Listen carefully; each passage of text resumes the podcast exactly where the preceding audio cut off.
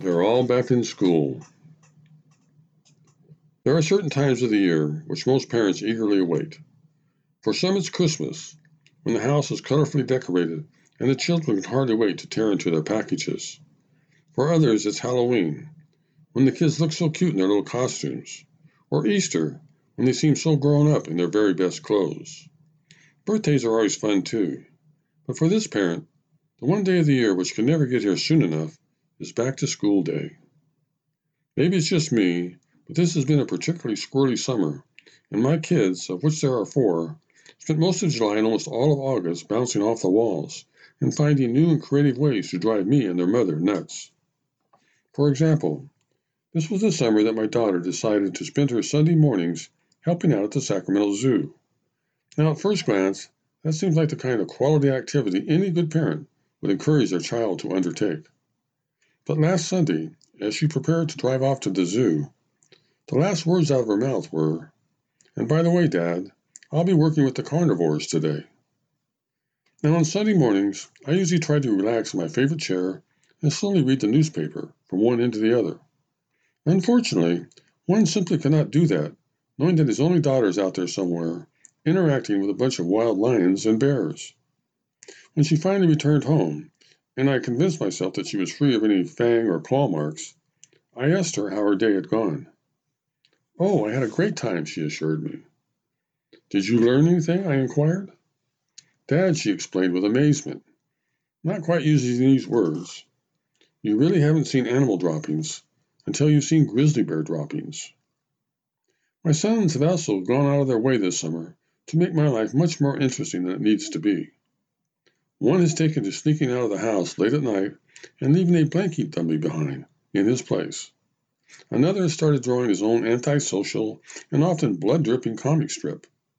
And the third, who isn't even ten yet, has somehow learned a number of cuss words that I don't even use. So, for more weeks than I care to count, I have been eagerly waiting to hand my children back over to the overworked and underpaid teachers of our local schools. Each year, almost miraculously, they somehow manage to get all four of them back on track and interested in activities that won't cut another year or two off of my life. There is, of course, like everything else, a downside to back-to-school day. Among other things, the preparation alone can kill you. All the boys have, once again, grown at least two inches, and although they don't particularly mind going off to school prepared for a flood, their mother does, and they all need new pants. They also need new haircuts, book backpacks, pencils, notebook paper, folders, underwear, and worst of all, new footwear. I still can't seem to get my head around the, the fact that shoes, which only last for about three months nowadays, no longer cost nine ninety-nine a pair like they used to when I was a kid. In fact, a person can almost spend a week vacation in Hawaii for what it now costs to buy three teenage boys new tennis shoes.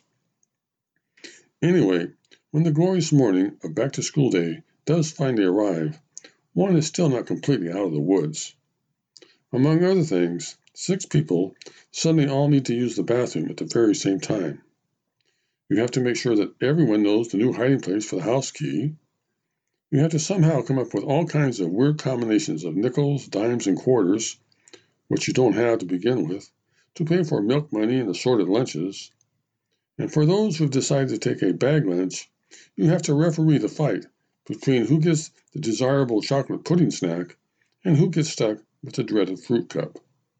And finally, you have to call your boss and explain that you're going to be at least an hour late for work because it's the first day of school and your whole family is in chaos. Is it all worth it? You bet it is. Anything just to be able to utter those five wonderful little words. They are all back in school.